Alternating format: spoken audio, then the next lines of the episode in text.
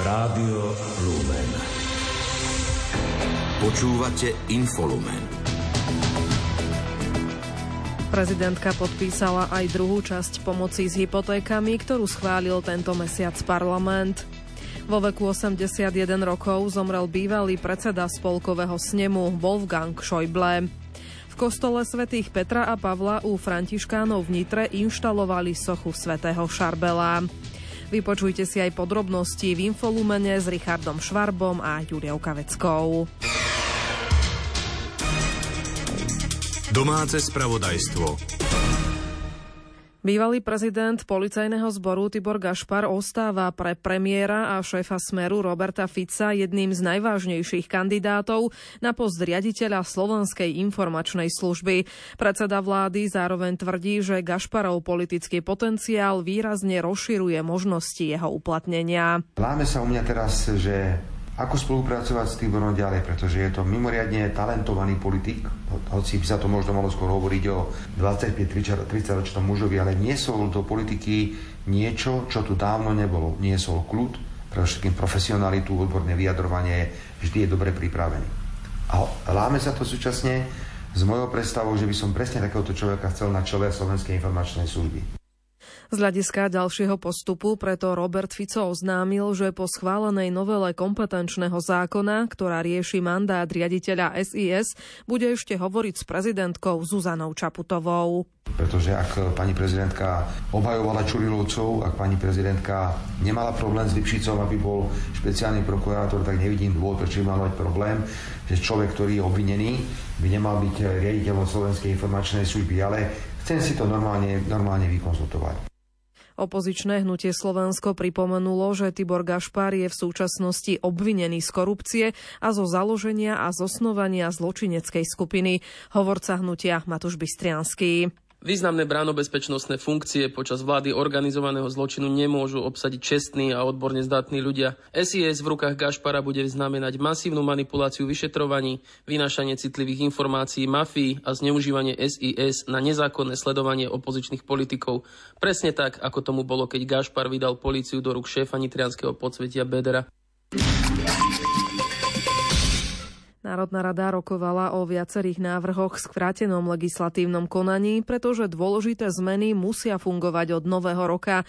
Uviedol to predseda parlamentu Peter Pellegrini. Ak chceme, aby ten štát od nového roku fungoval napríklad v takom zložení, v takom nastavení, ako si vládna koalícia zaumienila alebo dala do svojho programu vyhlásenia vlády, no tak aj kompetenčný zákon o presune kompetencií medzi ministerstvami alebo vznik nového ministerstva, tak má platiť od januára, tak musí to byť v skrátenom legislatívnom konaní. Opakujem, keby boli voľby 24. júna, nemusí ísť nič v skrátenom legislatívnom konaní. Ale uvidíte budúci rok, kedy sa ten legislatívny proces skľudní, spomalí, sprehľadní, že to bude úplne niečo odlišné ako tých stovky skrátených legislatívnych konaní, ktoré nám tu predvádzala predchádzajúca vláda. Ústavný právnik z právnickej fakulty Univerzity Komenského v Bratislave Vincent Bujňák hovorí, že pri nesplnení podmienok na skrátené legislatívne konanie k návrhu zákona by väčší časový priestor na oponentúru mala vytvoriť hlava štátu cez vetovanie zákona. Prezidentka Zuzana Čaputová môže vrátiť Národnej rade schválený zákon s pripomienkami do 15 dní od jeho doručenia. Spolupráca naprieč celou opozíciou v parlamente funguje dobre. Skonštatoval to podpredseda Progresívneho Slovenska a podpredseda Národnej rady Michal Šimečka. Podľa neho sa ukázala napríklad pri parlamentnej diskusii k novele kompetenčného zákona či ku konsolidačnému balíčku. A má aj výsledky. Napríklad to, že sa nám podarilo minimálne oddialiť prerokovanie toho promafiánskeho balíčka. A to je výsledkom dobrej koordinácie a spolupráci v rámci celej opozície v Národnej rade. Iná záležitosť sú podľa Michala Šimečku protesty proti vláde. Tam sme sa rozhodli s našimi partnermi dvoma, teda KDH a SAS, organizovať protestné zhromaždenia proti tomu promafiánskému balíčku v Bratislave a naposledy v 11 iných mestách po celom Slovensku, kde prišlo do ulic vyše 20,000 ľudí dohromady. To je formát, v ktorom budeme aj naďalej, ak by prišlo k ďalším protestom v januári, tak to je formát, v ktorom ich naďalej budeme organizovať. Na tom sa nič nemení. Aj predseda KDH Milan Majerský považuje za dobrú spoluprácu opozície pri protestoch. Podľa vlastných slov mal záujem o spojenie celej opozície. Vzhľadom na to, že nie všetci organizátori súhlasili, tak sa s tým hnutie zmierilo. My svoj názor sme zadefinovali jasne. Sme proti rušeniu špeciálnej prokuratúry, to sme mali aj v predvolebnom programe, mali sme to vo všetkých našich vyjadreniach. Naše červené čiary boli nakreslené jasne a zreteľne a aj to bol napríklad dôvod, prečo sme ani neuvažovali nad vstupom do tejto vlády, keďže ich hlavným cieľom bolo rušenie špeciálnej prokuratúry. Predseda Národnej rady Peter Pellegrini trvá na tom, že novela trestného zákona nie je len o rušení úradu špeciálnej prokuratúry. Reaguje podľa neho aj na nálezy ústavného súdu v súvislosti s tým, že v minulom období sa zneužívala legislatíva v neprospech možných obvinených alebo sa zneužívala väzba. Protesty proti jej rušeniu označil len za politické. A vládna koalícia sa rozhodla, že jedno s druhým vybaví zároveň už aj rekonštrukciu toho trestnoprávneho prostredia. A po 20 rokoch sa rozhodla, že zruší úrad špeciálnej prokuratúry. Chcem ale povedať, že v čase, keď nahrávame tento rozhovor, zverejnil generálny prokurátor svoje stanovisko, status, v ktorom oznámil, že vo všetkých rozrobených veciach, ktoré sú na súdoch a prebieha už konanie, tak zostane ten istý prokurátor aj naďalej v tom istom prípade. Akurát, že nebude sa volať špeciálny, bude sa volať normálny. Čiže čom je ohrozená spravodlivosť? Len kvôli tomu, že pán Lipšic už nebude sedieť na stoličke špeciálneho prokurátora. V čom? Ničom. Po slovách pána generálneho prokurátora strácajú opodstatnenie aj tie protesty. Krátko z domova. Prezidentka Zuzana Čaputová podpísala aj druhú časť pomoci s hypotékami, ktorú schválil tento mesiac parlament. Od januára tak štát bude dotovať 3/4 nárastu mesačnej splátky, najviac v sume 150 eur. O príspevok treba požiadať úrad práce. Žilinský policajný vyšetrovateľ obvinil pre prečin šírenia poplašnej správy 64-ročného muža.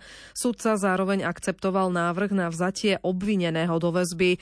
Muž na tiesňovej linke 155 oznámil, že urobí to, čo sa stalo v Prahe. Policajti ho zadržali v žilinskej mestskej časti Žilinská Lehotá. Jednou z priorít nového vedenia Ministerstva kultúry je systémové zlepšenie podpory a rozvoja miestnej a regionálnej kultúry. Šéfka rezortu Martina Šimkovičová hovorí, že plánujú viac spolupracovať so samosprávami, pretože primátori a starostovia najlepšie vedia, ktorú oblasť je dôležité podporiť. Nemocnica Poprad má nového generálneho riaditeľa. Do funkcie od soboty dočasne vymenovali Stanislava Kandrika.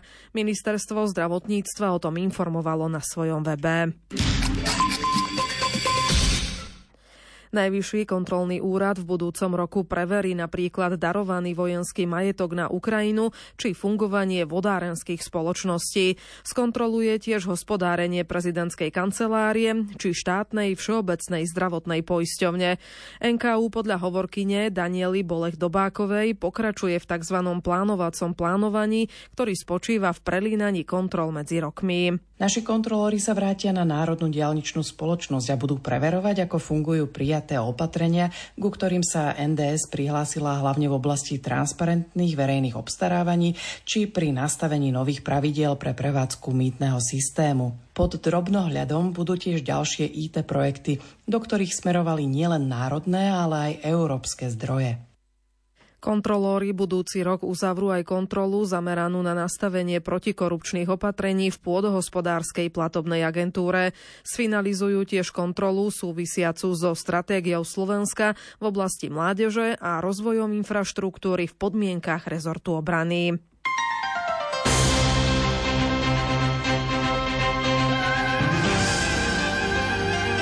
Z cirkvi.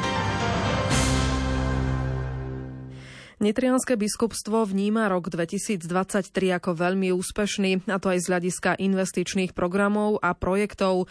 Je to aj z dôvodu, že sa podarilo ukončiť rekonštrukciu Veľprepoštského paláca, kam sa nasťahovali pracovníci biskupského úradu. Obnovené boli rôzne aktivity, a to aj v nitrianskom evanjelickom zbore. Viac o plánoch a víziách na nadchádzajúci rok povie Mária Gajerová. Aj v nadchádzajúcom roku nitrianske biskupstvo bude pokračovať v obnovách kultúrnych pamiatok, krížov, kostolov, sociálnych zariadení či v dokončení hradného kopca. Rovnako tak sa podľa hovorcu nitrianskeho biskupstva Tibora Ujlackého nevzdáva myšlienky inštalácie výťahu na hrad, na ktorý majú už všetky potrebné povolenia. Teraz budeme zháňať len finančné prostriedky, aby sme dokázali sprístupniť hradný kopec aj pre ľudí, ktorí sú imobilní, ktorí sa už ťažšie pohybujú. Aktivity nitrianskej diecézy sa podľa hovorcu v tomto roku naplno rozbehli. Obnovené boli dišputy pod hradom a otvorený bol aj náučný chodník svätého Gorazda z Močenku do Nitry. Takisto sa motorkári, ktorí žijú na území nitrianskej diecézy, zúčastnili prvej motopúte z Nitry do Solúna. A môžem povedať, že na budúci rok pripravujú prvú motopúť z Nitry do Ríma, v rámci ktorej prinesú aj proglas a položia ho na oltár v bazilike Santa Maria Maggiore, kde položili liturgické knihy svätých Cyrila Metod. Po takmer trojročnej pauze sa aj evanjelici v Nitre tešia z obnovy zborového života, hovorí zborový farár Ivan Boženík. Opäť sa nám podarilo usporiadať taký detský denný tábor pre deti. S mladými sme boli v Nemecku a obnovilo sa naše partnerstvo s našimi nemeckými priateľmi v Kirchheim unter Teck. Realizovali sme aj mnohé také podujatia pre seniorov, chodili sme na rôzne výlety. V rámci investícií sa evanjelický zbor musel prioritne zamerať na výmenu kotlov či inštalácií LED svietidiel kvôli úspore energií. Ak sme ročne platili 12 000 eur za plyn, tak v ďalšom období nás čaká ročná platba okolo 27 000. A to sú ako extrémne výdavky. Ivan Boženík hovorí, že jednou z najväčších vízií a túžob je získanie dotácie či grantu na stavbu domu seniorov. Podali sme už niekoľko projektov, momentálne čakáme na vyjadrenie z plánu obnovy a odolnosti. Veríme, že toto takmer už 10-ročné úsilie príde do svojho takého šťastného konca. V kostole svätých Petra a Pavla u Františkánov v Nitre inštalovali sochu svätého Šarbela. Sochu požehnal nitriansky biskup William Judák v rámci pravidelnej modlitbovej pobožnosti k svätému Šarbelovi v závere tohto ročného adventu. Farský kostol okrem iných vzácnych relikvií uchováva aj relikvie kosti a spovednej štóly svätého Šarbela, libanonského svätca a mnícha. Spoločná modlitba k tomuto svätcovi sa v chráme u Františkánov koná vždy v 22. deň mesiaca. Pápežské misijné diela pripravujú animátorskú misijnú víkendovku Budík. Tá v posledný januárový víkend zhromaždí v Badíne animátorov, ktorí sa chcú venovať deťom a rozvíjať s nimi misijné poslanie. Viac povie Peter Šancál. Stretnutie animátorov misijných zrniek Budík chce v účastníkoch prebudiť misijné nadšenie, hovorí národný riaditeľ pápežských misijných diel na Slovensku Ivan Kňaze. Budík je určený pre všetkých, teda nielen pre mladých ľudí, ktorí chcú pomôcť animácii v takom misijnom nadšení s deťmi. Môžu to byť aj starší ľudia, aj mladší. Pápežské misijné diela pozvali na stretnutie skúsených lektorov. Napríklad na to stretnutie bude prednášať aj biskup František Trstenský, nový spišský biskup, alebo pesničkár Mirojilo. Bude tam aj zahraničná účasť, aj bude tam kňaz z Benínu, páter Ambróz, a tiež z Českej republiky Broňa, ktorá má na starosti misijné dielo práve v Českej republike. Podľa Ivana Kňazeho je najdôležitejšou súčasťou animátorského stretnutia skúsenosť spoločenstva. Každý kurz, ktorý organizujeme, aj tento Budík, je to najcennejší, ten zážitok spoločenstva, náboja, v ktorom prežívajú celý ten kurz, či už piesne, celkový program, ich zdieľanie a to spoločenstvo, to je sila. No a potom dobre pripravený program, čo sa inšpirujeme vlastne aj inými školami, kurzami, napríklad z Rakúska alebo z Polska, kde kolegyne Mária a Tereska sa zúčastnili animátorskej školy. Takže každý ten víkend je veľmi, veľmi intenzívny. Niekedy aj pre nás je to únavné, aj pre ľudí, ale povedali sme si, keď príde niekto na víkend, tak aby ten program bol ponúknutý takmer na 120%, aby ľudia odchádzali plní načerpania, nielen duchovných síl, ale vlastne aj inšpirácií. A keď aj človek príde stadiaľ unavený, ale je plný síl a plný radosti. Animátorská víkendovka Budík prebehne v Bádine 26. až 28. januára 2024. Prihlásiť sa na ňu je možné na webovej stránke pápežských misijných diel. Nemecká polícia oznámila, že v súvislosti s možným plánovaným útokom na katedrálu v Kolíne nad Rínom vzala do väzby jednu podozrivú osobu. Väzobne stíhaným je 30-ročný Tadžik, o ktorom existujú informácie dôležité pre bezpečnosť štátu. Muž bol zadržaný v nedeľu večer a na základe rozhodnutia súdu zostane vo väzbe do 7. januára. Bohoslužby v katedrále sa naďalej konajú, ale pre turistov je až do odvolania uzavretá. Správy zo sveta.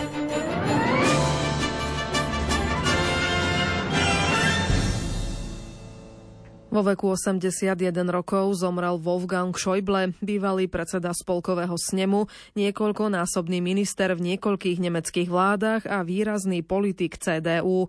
Bol zástancom väčšej európskej jednoty a pomohol viesť dlhoročné úsilie zamerané na hlbšiu integráciu a prísnejšie pravidlá, sumarizuje Lucia Pálešová.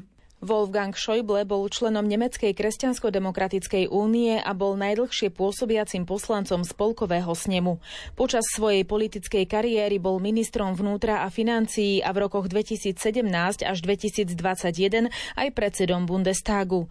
Na post ministra financií vo vláde ex-kancelárky Angely Merkelovej zasadol v októbri 2009, krátko pred odhalením o narastajúcom rozpočtovom deficite Grécka, ktoré odštartovalo dlhovú krízu v eurozóne ohrozujúcu svetový finančný poriadok.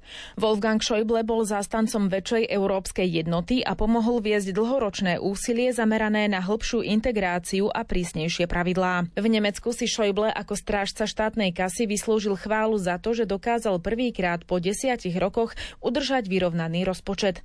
Od roku 1990 bol trvale pripútaný na vozík v dôsledku poškodenia miechy, ktoré utrpel pri streľbe duševne chorého útočníka.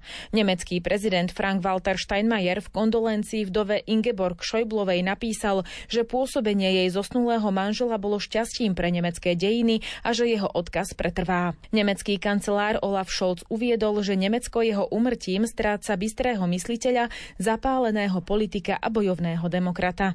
Predsedníčka Európskej komisie Ursula von der Leyenová na sociálnej sieti X napísala, že výnimočný nebol iba intelekt a disciplína Wolfganga Schäubleho, ale aj jeho hlboký rešpekt k demokratickému diskurzu a jeho schopnosť sa stále znovu púšťať do niečoho nového.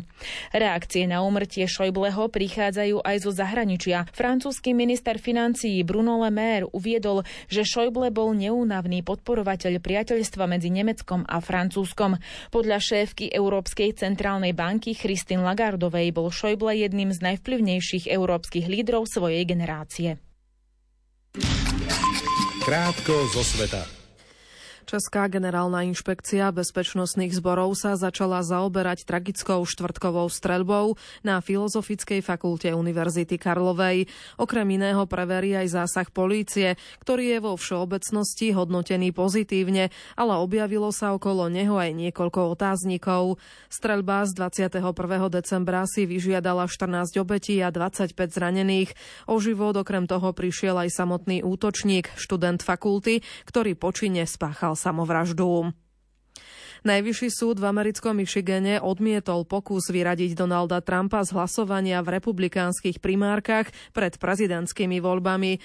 Pred týždňom Najvyšší súd v Koloréde naopak rozhodol, že ex-prezident nie je spôsobilý znovu vykonávať svoj niekdajší úrad a z primárok ho diskvalifikovali. Posledné slovo v tejto veci bude mať federálny Najvyšší súd. Izrael súhlasí s otvorením humanitárneho námorného koridora do pásma Gazy z Cypru za podpory Británie. Informoval o tom izraelský minister zahraničia Eli Cohen, ktorý však nespresnil, odkedy by mal byť koridor otvorený. Humanitárna pomoc sa do pásma Gazy zatiaľ dostáva len cez priechod Rafah z Egypta a asi 10 dní aj cez prechod Kerem Šalom z Izraela. Znovu zjednotenie Číny s Tajvanom je nevyhnutné, vyhlásil to čínsky prezident. V prejave pri príležitosti 130. výročia narodenia niekdajšieho čínskeho vodcu Mao Tse Tunga sa prezident Xi Jinping nezmienil o použití sily voči Tajvanu, hoci Peking túto možnosť nikdy úplne nevylúčil. Najväčšie srbské opozičné hnutie Srbsko proti násiliu informovalo, že bude bojkotovať opakovanie volieb v niektorých častiach krajiny. To je naplánované na 30. decembra v 30 z viac ako 8 000 volebných miestností.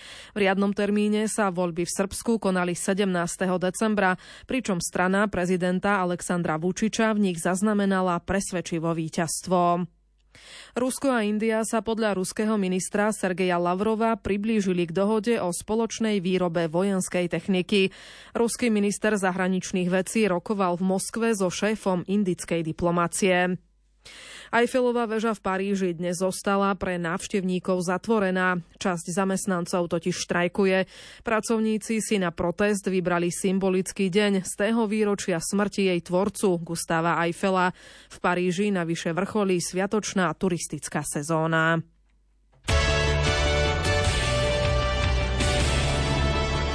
Šport Rádia Lumen.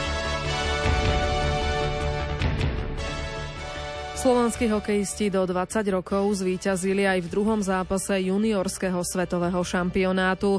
V dnešnom stretnutí B skupiny zdolali vo švédskom Göteborgu rovesníkov zo Švajčiarska 3-0. Veľkou oporou slovenského mužstva bol brankár Adam Gajan, ktorý zneškodnil všetkých 36 pokusov Helvétov. V ďalšom zápase sa zverenci Ivana Feneša predstavia v piatok tiež o 12. hodine proti Norsku.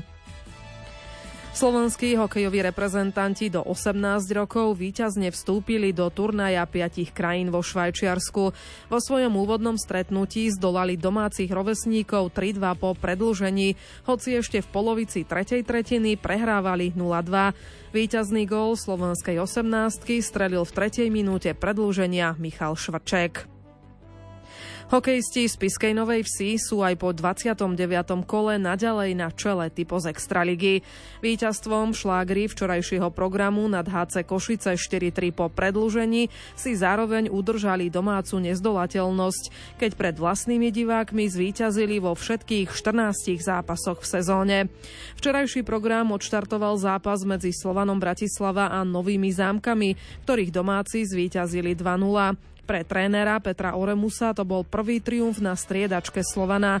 Bratislavčanom by podľa asistenta trénera Andreja Kmeča malo toto víťazstvo pomôcť odraziť sa od spodných poschodí tabuľky. Pre nás veľmi dôležité víťazstvo, asi založené na dobrom výkone brankára, ktorý dáva mužstvu istotu. V tej prvej tretine sme boli aktívni, bolo tam vidieť tie veci, ktoré sa mužstvu snažíme vysvetliť, aby sa tam objavovali. Samozrejme postupom toho času, či už tými presilovkami supera, troška Nové Zámky sa zdvihli, ale taký kolektívny výkon, bojovnosť a jednoznačná chuť dnes zvíťaziť asi rozhodli o našom víťazstve.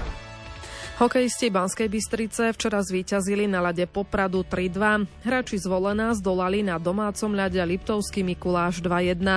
Michalovce triumfovali nad Humenným 4-0 a Nitra vyhrala nad Trenčínom 6-0. Zápas hodnotí asistent trénera Nitry Dušan Milo. Myslím, že diváci to užili. Prvá tretina to bola ako, myslím, že z ríše snov pre nás. Dobre sme hrali, dobrý pohyb, góly sme dávali, to 3-0, to hovorí za všetko. A potom druhá tretina, to sme si trošku zahrávali s ohňom. Tam bolo veľa chýb, zlých rozhodnutí, oslabovky do toho, ale našťastie sme to zvládli. A potom tretiu tretinu, tak sme opäť naskočili na tú dobrú vlnu a opäť sme to gólmi a tým vlastne výkonom, pohybom sme to strhli na svoju stranu. Slovenský hokejový útočník Martin Bakoš sa dohodol s klubom HK Spišská Nová Ves na spolupráci do konca prebiehajúcej sezóny. Jeho dres oblieka od novembra 2023, keď sa s vedením dohodol na zmluve do decembrovej reprezentačnej prestávky, no napokon ostane na Spiši do konca ročníka. Slovenský hokejista Tomáš Jurčo si opäť zahrá v KHL. 30-ročný útočník prestúpil zo švajčiarskeho Davosu do Avangardu Omsk. Ruský klub o tom informoval na sociálnej sieti. Jurčo už v minulosti v KHL hral, pôsobil v kazašskom Barise Astana a v čínskom Kunlune. Slovenský hokejista Peter Cehlárik sa v zápase švédskej SHL podieľal gólom a 2 asistenciami na víťazstve Lexandu nad Modo 5-0. 28-ročný krídelník otvoril skóre na začiatku druhej tretiny a potom asistoval pri 2. a 3. góle domácich. Z výhry Lexandu sa tešil aj jeho krajan Marek Hrivík.